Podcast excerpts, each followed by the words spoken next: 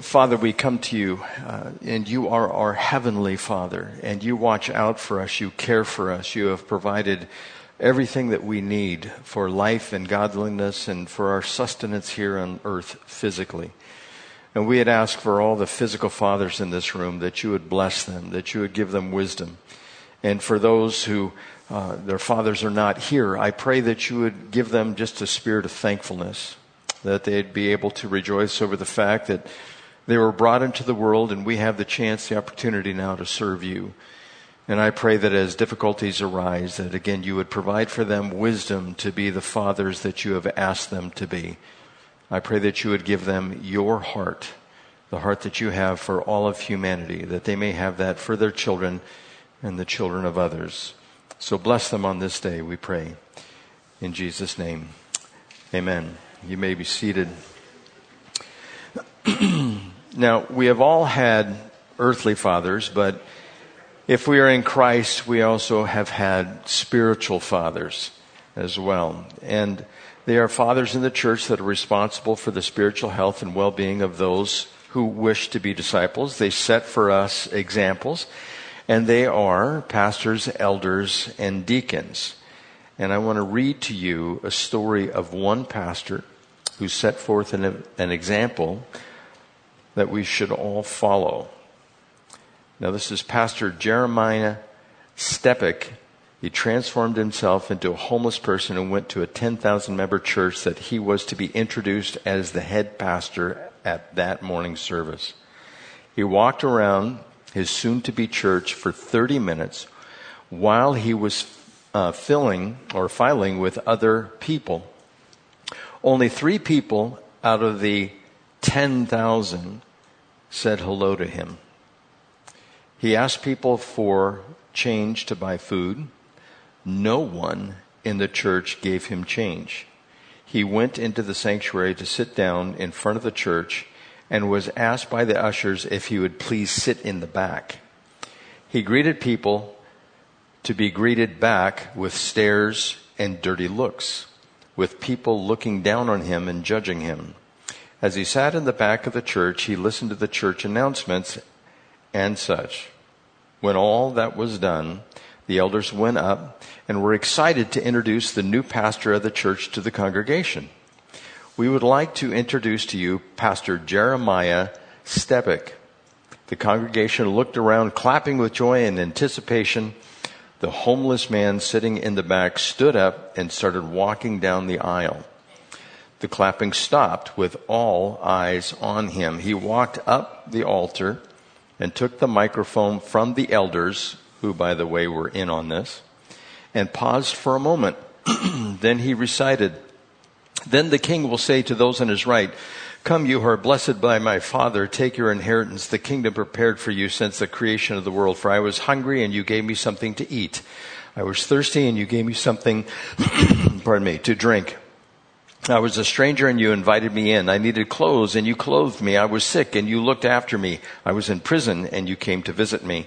Then the righteous will answer him, Lord, when did we see you hungry and feed you or thirsty and give you something to drink? When did we see you a stranger and invite you in or needing clothing and clothe you? When did you see the sick or in prison and go and visit?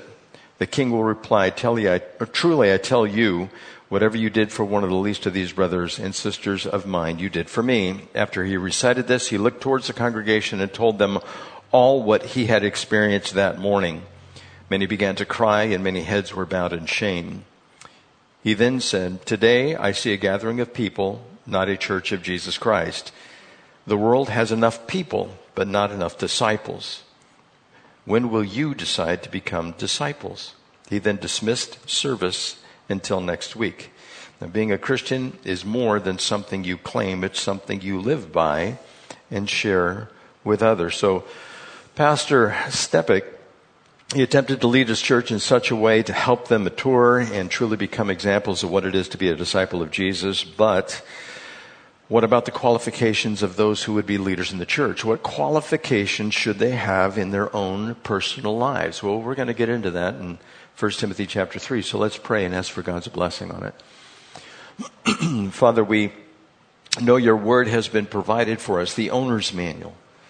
of how we're supposed to act and respond to you and how we're to live our lives in this world, and specifically this morning, how the leaders in the church are supposed to conduct themselves.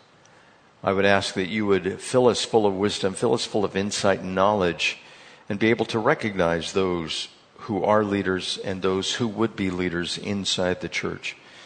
May they fulfill their calling, Lord, for you have always appointed those who would be leaders, and we simply, as a church, confirm who they are. So, Father, we pray that for uh, the insight that you would give to us this morning in Jesus' name. Amen. So we are in 1 Timothy chapter 3. And then after I read the f- first seven verses there, we're going to hop over to Titus chapter 1. So in 1 Timothy chapter 3, there are about 14 items in this list here of those who would be elders. He says in verse 1 Here's a trustworthy saying if anyone sets his heart on being an overseer, he desires a noble task.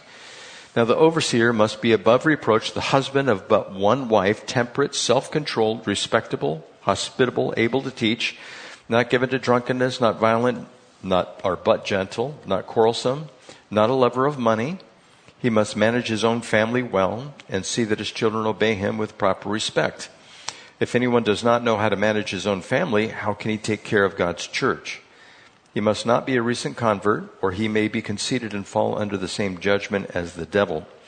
He must also have a good reputation with outsiders so that he will not fall into disgrace and into the devil's trap. Now turn over to Titus chapter 1 and in verse 5. Excuse me. He says, The reason I left you in Crete was that you might straighten out what was left unfinished and appoint elders in every town as I directed you. Verse 6 An elder must be blameless, the husband of but one wife, a man whose children believe and are not open to the charge of being wild and disobedient. Since an overseer is entrusted with God's work, he must be blameless, not overbearing, not quick tempered, not given to drunkenness, not violent not pursuing dishonest gain, rather, he must be hospitable, one who loves what is good, who is self controlled, upright, holy, and disciplined. He must hold firmly to the trustworthy message as it has been taught, so that he can encourage others by sound doctrine and refute those who oppose it. Now, this is not the first time that Paul has addressed elders or deacons inside the church. He did this to the letter are in the letter to the Philippians. In Philippians chapter 1 1, he writes, Paul and Timothy, servants of Christ Jesus, to all the saints in Christ Jesus at Philippi, together with the overseers and deacons, grace and peace to you from God our Father and the Lord Jesus Christ. So there were these elders, these deacons that were established inside the early churches that were set up by Paul and the other apostles. Now, referring to the priests in the Old Testament, the priests were the ones that everybody went to uh, in the Old Testament to have them intercede to God for them. And the elders provided direction. The elders were usually uh, part of the clans. They would be the elders inside the clan. They were actually the elders. Like if you go to the Mormon church, the elders are about 17 or 18 years old. Uh, in the Old Testament, it was the elders and it was the priests, and the priests were part of the Levite or the Aaronic priesthood that were there. So the religious leaders became such through inheritance. They were the ones that were the next ones in line. And as far as the priests are concerned, they had to be descendants of Aaron or Levi. Nevertheless, the qualifications were there also for them. For instance, in Leviticus, it spells out they couldn't drink wine when they served. They were to teach all the decrees of Moses. They were to be holy and clean. The Levites had to marry a virgin and set a good family example. Uh, they could not have any physical blemish and they had to be at least 30 years old. Now, it used to be back in the 60s, they would say, don't trust anybody over 30. Well, that's when you're able to start actually processing information properly. I've explained this before, both here and in the youth, that the frontal lobe of the brain doesn't really fully mature until at least 25, and sometimes they say at least until 30. So God knew what He was doing. When someone makes a decision, before that, it's usually not a reasoned decision. It's usually combined with an emotional flavor to it, and it, that can lead to error. Now, Acts tells us that the responsibilities of elders in the church was to pray and minister the word of God. In Acts chapter 6 in verse 4 it says, and we'll give our attention to prayer and the ministry of the word. And they were supposed to appoint those who would be deacons inside the church to take care of the affairs of the church. Like if there's something that needed to be done for the building or ministering to the widows, it was the job of the deacons to do that. Now, back in verse 1, it says, Here's a trustworthy saying. If anyone sets his heart on being an overseer, he desires a noble task. Now, this is something that has to be uh, not put as a coercion on somebody, but somebody that just says, I want to do this, and they reach out as to grasp something. That's the idea in the original uh, Greek. It's to set forward to grasp, to, to take hold of something. And so the person does it voluntarily. If you can imagine a cup in a cupboard and you're reaching for that, you want that to fill it with water. That's the idea of becoming an elder. And nobody should be, like I said previously, coerced into doing it. Like, you should be an elder. Come on, you need to step forward on this. The elder has to have the desire in his heart. And as I said also previously in the message here, that elder is one who is simply recognized by the church. God already calls them if you go through and you start selecting the people, you're going to make a mistake and there's going to be problems on top of that. And so what is done voluntarily is more venerated than when somebody is asked to perform the task and they, they feel like they are under an obligation where the person's obligation needs to be to Christ and not to an individual in the church that has chosen them. So the list of things that are here in 1 Timothy chapter 3 and Titus, there's about 23 qualifications. Depends on how you read it and which version you're going through.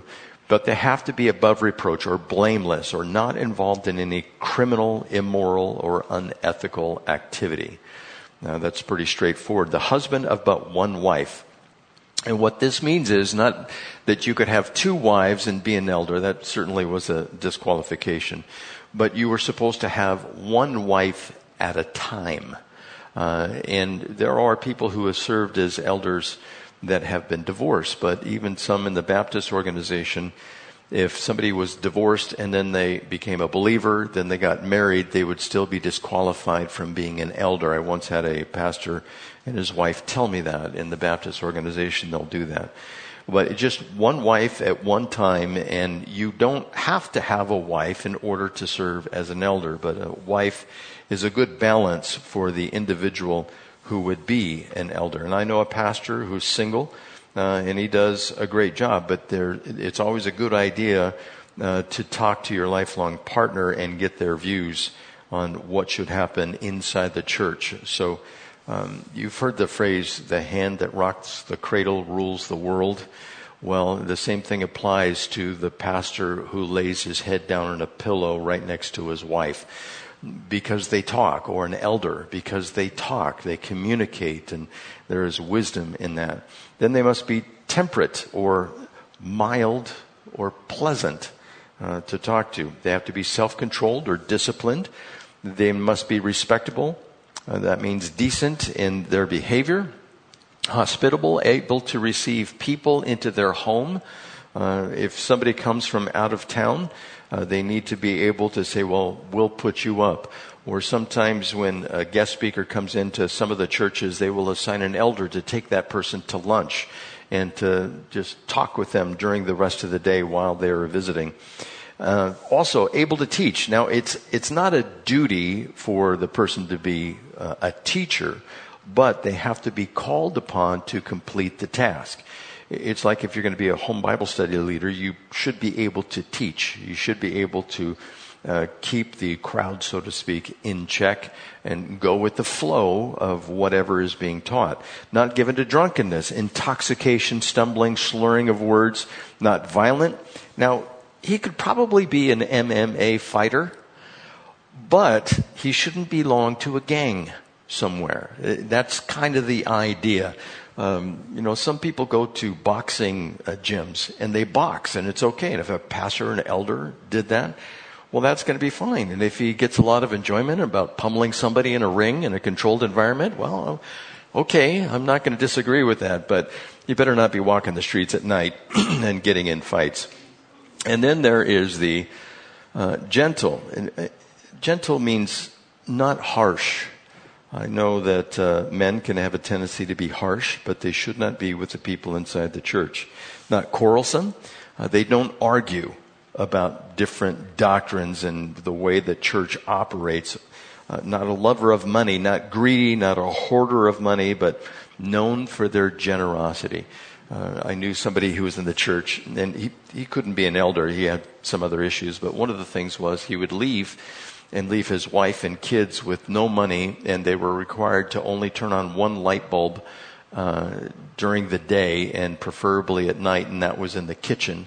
And everything else, you know, you, you kind of went by starlight inside of a house, and the guy was kind of greedy, wouldn't leave any money uh, behind, and that would definitely be a disqualification for somebody who wanted to be an elder. He must manage his own family well.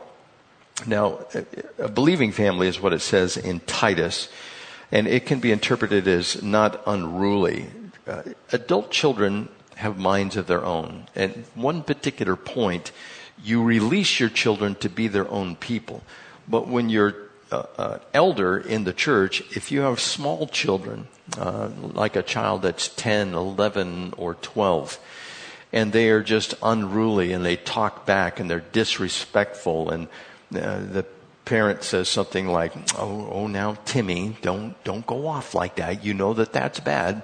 Uh, and they really don't do anything to control the behavior of the children. How are they going to do when it comes to controlling the behavior of those inside the church? And I don't mean that in a way that you are purposely making people do things inside the church, but you cannot provide for them wisdom and understanding if you can't do that with your own children.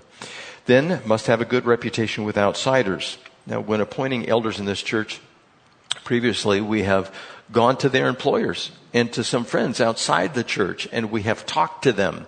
And I've had conversations with uh, people on the phone uh, asking about particular elders, like uh, Eric, who you just read his little food for thought up there. We went and talked to his employer, and the employer had nothing but good things to say and recommended highly that he be put in a position of leadership uh, also must be a mature believer, knowledgeable, understand what Christ requires according to the scriptures, and able uh, to give an answer for the reason that they have the hope of Christ within.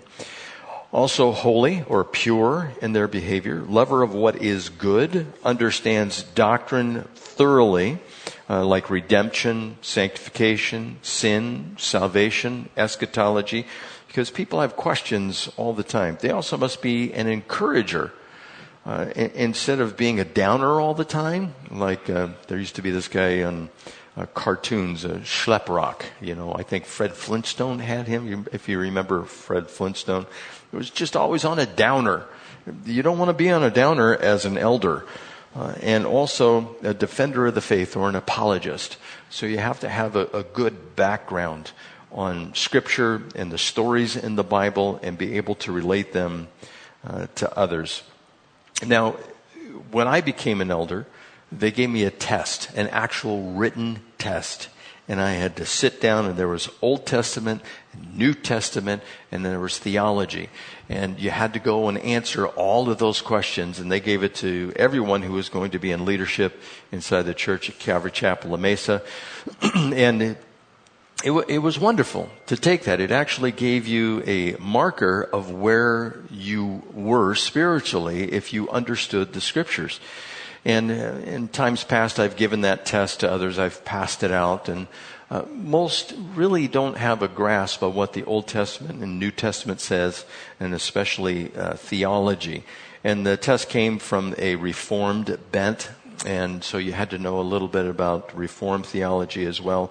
But if somebody just asks you a question about the Old Testament, you're not confusing Noah with Moses or with Jephthah in the uh, book of Judges, and uh, you know the king that rebuilt uh, or ha- gave the order to rebuild and restore Jerusalem, things like that. You, you just have a, a varied um, knowledge of what the scripture has to say. Now, also, sometimes people are chosen incorrectly. Uh, you go through all the steps, you see what they know, uh, you see their demeanor, all of that, but something happens when they get chosen. They get full of themselves. I, I don't know what happens, but there have been cases in all the churches that I know, there have been cases like this where somebody is chosen and they serve as an elder and things just go wrong. Uh, but usually there are flags, indicators that come up of somebody who wants to serve as an elder. For instance, take marriage.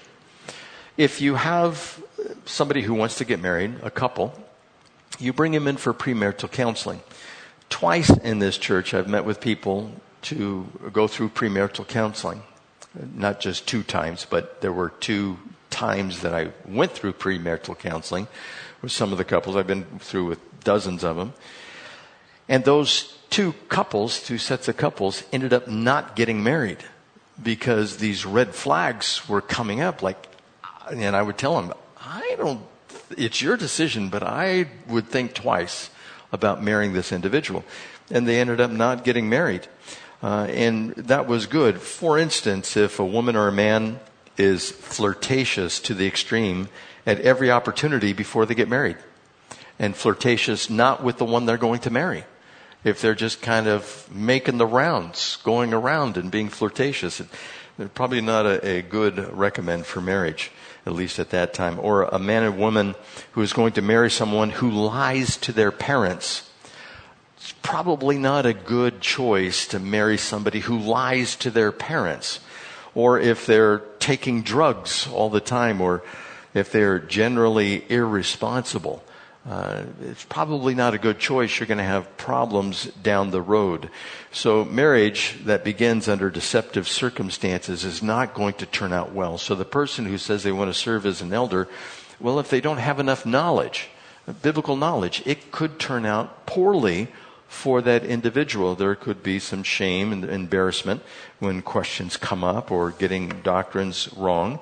Uh, and so all of those things the doctrine's wrong, especially because you're affecting the lives of the people around you uh, when you tell them what God's will is. So we want to make sure that uh, an elder, uh, somebody who comes up for being an elder, that you do your best to determine whether or not they are going to be a good choice after they become one. Uh, I've mentioned this book in previous years, How to Prevent a Church Split, is written by Gene Edwards and he talks about problems in the churches where elders they became uh, or they they got to the office of being an elder, and then they became argumentative and uh, contrarian and combative inside of the meetings.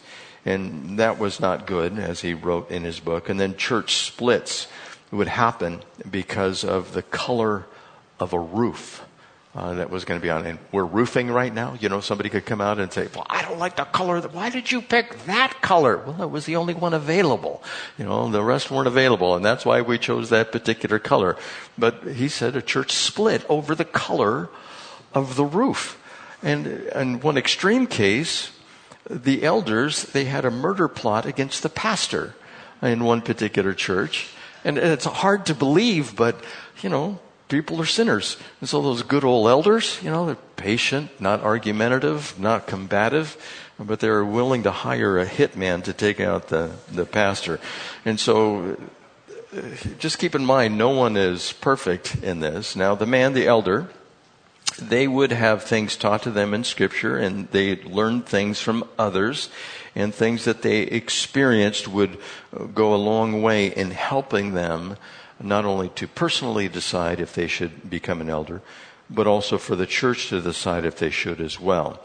Now, some of the characteristics of these elders uh, that would just be by experience that you could pick out. For instance, they will constantly be there at a church function, uh, a time of fellowship, or prayer. They'll just show up. You, you don't have to ask them to come. Also, uh, an elder will take on the responsibility for caring for the people and teaching them. He, he won't wait to be asked. He will give a word of encouragement or some scripture. Um, thirdly, he will be eager to serve, and again, not having to be asked. They'll just show up and they'll want to do things for people in the church, minister to them. And he will gently lead others. He won't berate somebody in the church. He will ask them maybe if they'd like to do something, give them encouragement in that particular task. And uh, again, they will have a sense of responsibility over the body of Christ and it will manifest itself through deeds. They will just do things without being prompted to do so. Now, not big deeds, but acts that are small, consistent, and selfless that do not attract a lot of attention. But anything that goes on the church, people cannot hide their good deeds. However small they are, they can't hide them. And if somebody has a track record of doing just small, selfless uh, deeds inside the church, well, they may be a good candidate. And Christ tells us in 1 Peter chapter 5, verses 2 through 4, that they should be eager to serve. Uh, it says, Be shepherds of God's flock that is under your care, serving as overseers, not because you must, but because you are willing, as God wants you to be, not greedy for money, but eager to serve, not lording it over those entrusted to you, but being examples to the flock. And when the chief shepherd appears, you will receive the crown of glory that will never fade away. So the, the person just has this desire on the inside when I was asked for the first time, I, was going to a Bible study, and the person leading the Bible study there was an elder. And uh, he, he, we were sitting, are sitting down at his table, and he goes, So, what do you eventually want to do in the church? And I, I said, I don't know. And, and I was in my early 30s. and he asked me, Well, do you think you want to be a teacher? What, what do you want to do? And I said, Well, you know, maybe when I'm 40 or 50, I'd like to be an elder. I, I, think that would be a good thing to do inside of the body of Christ. Well, the next year they asked me to be an elder, and it, it just started from there. I, I, had the desire on the inside, and somebody who wants to be in leadership will have that desire on the inside. They won't look at the body of Christ as being just a bunch of problems out there, just waiting to happen, a bunch of faults that are just going to fall into place. And they don't look at it like that. They see the individual inside the church as somebody who needs help, as somebody who needs guidance, who's somebody who needs some knowledge as to what the scripture says and is genuinely interested in seeing them move forward in their walk with Christ. They will be a fixture in the church. Uh, you will be able to point to them and say, yep, they're always here. They always have something good to say. They're always willing to serve and they see the need. They don't have to be asked. Uh, sixth, they will be the first to arrive and the last to leave. Now, I was always told this when I got a, a job first to arrive, last to leave. If you do that, you will stand before kings. See a man diligent in his work, you will stand before kings. That's what scripture has to say about the, the workman who is there and who is diligent. And they will be sacrificial in their time with others, even in their leisure time. Uh, they will be willing to sacrifice their own time so that others may benefit from any spiritual insights or help that they may be able to give. Then they will never complain, but always encourage. Could you imagine an elder who complained all the time? What's with these people? Can't they just sit down during worship? Look, they're getting up and they're going at the end of service to get their coffee and donuts already, and it's not even over. It's the closing song. What's with you? And they, they scowl at the people as they walk out the doors, like, what are you getting up already for? And they, they just have something negative to say all the time. And the lights are a little dim in here, aren't they? They need to be lightened up a little bit. How come we have fluorescents? Why don't we have some dimmable lights in there? And it's just, what about the color of the church? I think we need to change the color of the church on the outside. Just complaining about everything. And that's not a good candidate. If you want to complain about something, go home, shut your door in your bathroom, look at the mirror and just complain, you know, to the person inside the mirror because that person is a complainer right there and you'll get it all out and that flesh can just be taken care of in one fell swoop. But the person should never complain, but always encourage others. Always be positive in their outlook. if somebody comes up and says, what do I have to be positive for? I just lost my marriage. My kids won't talk to me. I lost my job. The COVID hit. What am I supposed to be positive about? And of course, the natural response would be scripture, Romans 8:28. Don't you know that all things work together for good for those who love God and are called according to his purpose? You should look ahead. I press towards the mark for the prize of the high calling of God in Christ Jesus. And forgetting what is behind, all these things that have happened in the past, we cannot change the past. We cannot alter it in any way. Imagine if you had a time machine and you said, I'm going to go back and make different decisions. I'm going to tell myself, don't choose this and choose that. Don't make this mistake. You would not be the person you are today without those mistakes. And God uses those mistakes to fashion us, to make us into who we are. And someone might say, yeah, but they were horrible, horrible things that happened.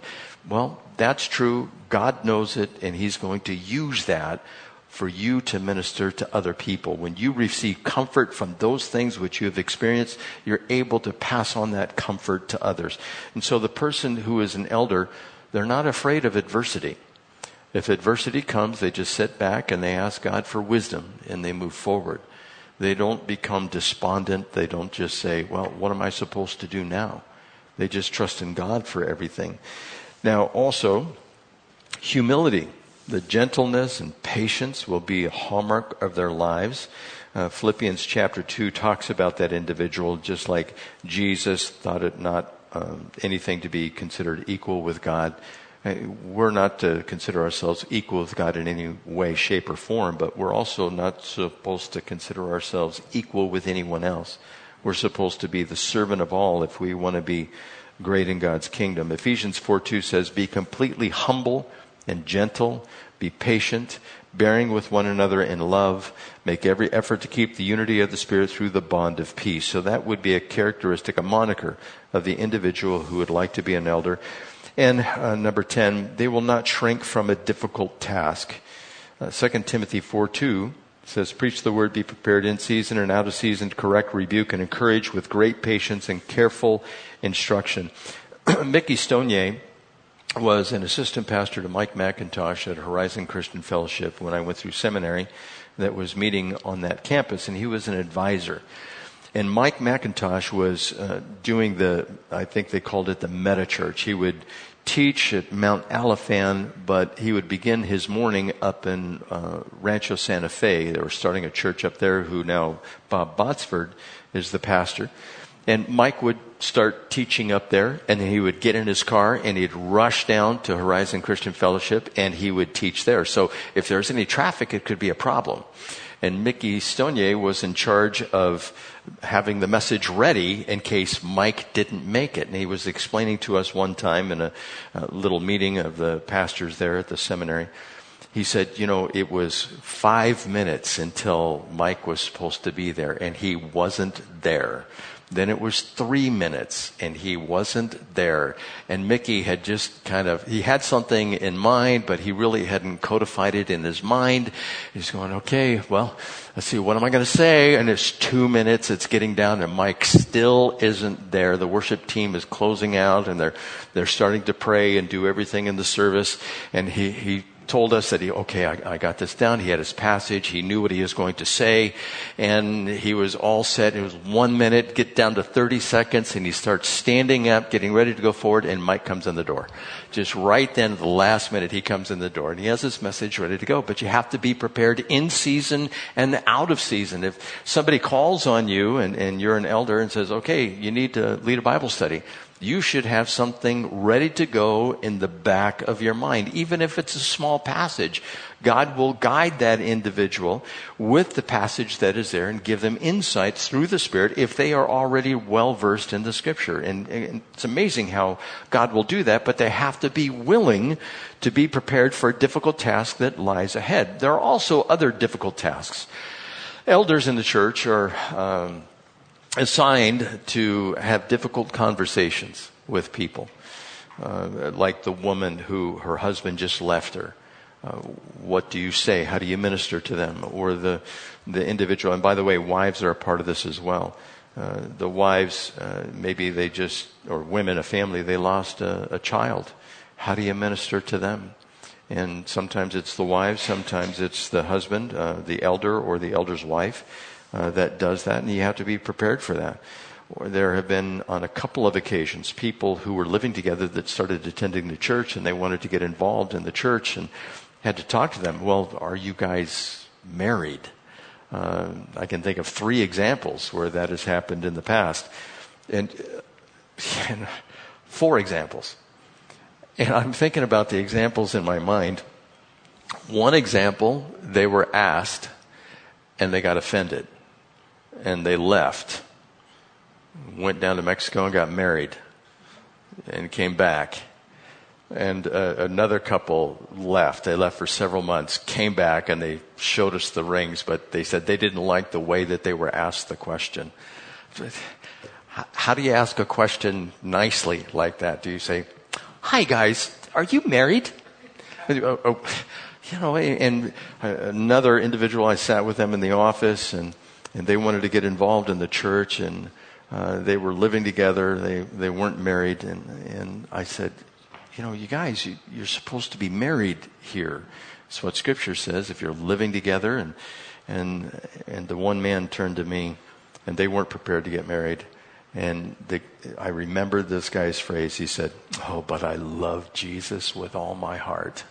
And I thought to myself, "No, you don't, because you are refusing. It's one thing if you're in difficult circumstances, but that's the job of an elder is to go to talk to people that are in those types of situations. And, and it's not pleasant. It's not fun. Or sitting in a counseling session with uh, three or four other elders and, and dealing with some difficulties of a couple, or you have a couple that's you're counseling them and they start arguing back and forth and yelling at each other back and forth in the counseling session. I can remember once where I said, stop! You know, and, and they go, what?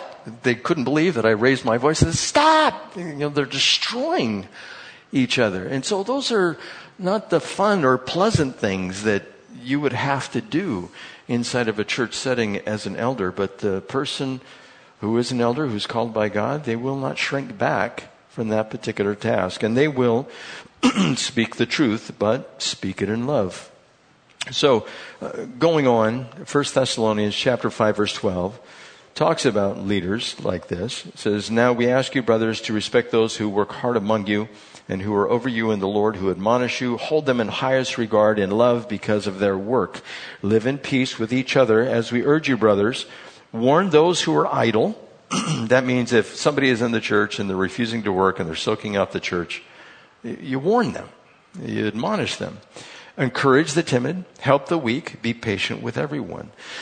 then going on, number 11, uh, they should never be demanding of people. They should never get in their face, point the finger at the individual, and make them comply.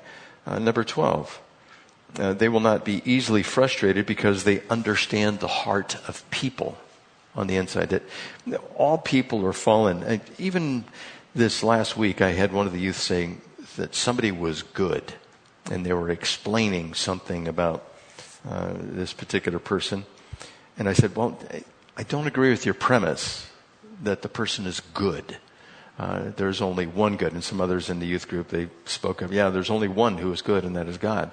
And if you start with that premise, that people are not good. Matter of fact, given the right circumstances, they'll probably kill you uh, if they have the chance, or do you harm. Could you imagine what it would be like, even Christians, if for some reason uh, the food stores that we have, the supermarkets, if they closed down and there was no food? And what would we do as a community? And would people start stealing food if food began to run out? And would some of those people be inside the church, given the right circumstances, and especially parents, Christians, who have small children and they need food for them? Would they steal food from somebody who also needed it to give it to their children? God forbid that we should ever find ourselves in those types of situations, but I dare say there would be individuals who would do that rather than starve themselves and trust in God that He knows exactly what's going on. And so the, the inside, the heart of an individual, it is not good. Even the elder, even the deacon, even by self confession, the pastor. You know, our hearts are desperately wicked, scripture tells us. And I bear witness to that. Our hearts are desperately wicked. And so they will not be easily frustrated because they understand people. Number 13, they will be peacemakers. Even if you have to yell, stop! There will be peacemakers. They will separate a fight after they see who's winning. They will separate the fight. There, this guy, uh, uh, Calvary Chapel Modesto, I can't think of his name right now, but he would joke about that because he was uh, Irish uh, on the inside. He'd love a good fight. Irish and English. And, and so he'd see somebody fighting in a school setting and he would take his time getting over there to see who was winning the fight. And this is the pastor uh, that would be there. And, and once he got there, you know, he would kind of separate them, but he just in, he enjoyed a good scuffle uh, that would be out there. Now, they will lead in a gentle manner, uh, like again I said, not forcibly and they are able to feed themselves. In other words, they can go to the scripture, they can do the digging, they can actually feed themselves. They're not needy in that way. They're not constantly asking questions, never able to come to conclusions. They will able to be able to dive into the scriptures, come to a conclusion, and hold by that. It doesn't mean that they can't change their mind on something, but they will do so after careful consideration they moderate uh, how they change. And number 16, they don't serve just to be the pastor's friend. Uh, there are some people who will get into ministry because they feel they can be close to the pastor or the other leadership in the church and they desire those individuals as friends. Uh, you never want to get into a position of serving in a church because you might be able to gain friends. You serve because God calls you to serve. And friendships happen organically. Uh, they, they just take place as a result of the likability of the person or persons that serve along with you. And those people who serve naturally become friendly towards one another if their attitudes are correct. Now, with this, I'm, I'm, going to make an application. I would hop into the deacons and maybe I'll read a little bit about that. But no elder that I have known has ever been perfect, including myself. We are subject to the same things that everyone else is subject to. Uh, there are times where you will get angry, times where you will get frustrated, whether with people inside the church or outside the church. Husbands are encouraged not to be harsh with their wives or anyone else, and everyone has failed at that. I have seen leaders in the church say things that they probably should not say, but that's because they're fallen on the inside. But for the most part, the hallmark of their lives are all of these things that I just described to you. They don't have a tendency to just fly off the handle. Even uh, Scripture says in the book of James that the person who is perfect is able to control his tongue and nobody has yet become perfect and able and being able to control their tongue or even remaining silent when you should not remain silent. I have seen that happen as well especially in counseling settings uh, where there have been multiple elders uh, sitting down. Sometimes one will not say something in order to avoid an offense but being an elder i promise you you're going to cause an offense I have often said that if you've been at this church long enough, eventually you're going to be offended and be offended by something that I say or something that I do. It's going to bring an offense. And this has happened. Uh, both long distance in the past and not so long ago. You know, I, I say things, people get offended, and they leave. And, you know, they, you can't stop that. But I know the heart of individuals. Usually, people, they get upset because of what an elder says, because they don't get what they want, or something is not implemented that they desire to be implemented. I've had people bring suggestions about what should happen inside the church. You should do this and you should do that. And hmm, how about you do that? How about you go forward? And when you say something like that, it's, you're not doing my will. And it's not the job of the elder or the deacon to do the will of somebody who comes up and suggests something. That's not how the church works. God has placed responsibility in the hands of elders and deacons and deaconesses inside the church and Bible study leaders. And we have to trust that they're doing exactly what the Lord has asked them to do. So no elder that I have ever known has been perfect. And at some point, all of these men have had failings because they're sinners for the most part. And they are pressing towards the mark they, if they stumble, they fall down. A righteous man will fall seven times and get back up and keep on going. It's, you know, there's a story I related years ago. Uh, I used to work for a man by the name of Jim Hoffman. Jim Hoffman was, uh, with his partner, the number one calf roper in the United States. And he lived down in uh, Palm Desert or actually across the desert over there. I think it was Desert Hot Springs or someplace like that. And he had this dog. And this dog was a heeler, if you know what a, a heeler is. And the dog was a, was a wonderful dog. Uh, it did could do several things. And Jim, you know, he would get out there with his rope and he had this phony cattle setup that was there and he'd rope the, the cattle legs and he'd show us how he'd do it and he'd get us all to try and also on the horns, you know, that he had set up. And, and this dog was just great. This dog would do whatever he asked him to do. Uh, he, he would say, come here and the dog would run immediately and he'd sit down and just wait for instruction. Well trained dog, except for one area. And the area was he, he had this corral that he had set up. And in the corral, he uh, dug down and he put this fence, uh, wire fence, along the base of the corral because the dog would be put in there and the dog would have a tendency just to get out. And he put the fence up and it didn't work. The dog would dig underneath the fence and he'd tell the dog, do not dig under the fence. So the dog would do everything else he asked, but not that particular thing.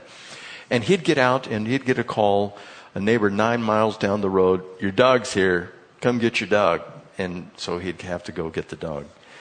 Well, then he decided he was going to put an electric wire or fence along the base of the arena that, uh, that he would place the dog in.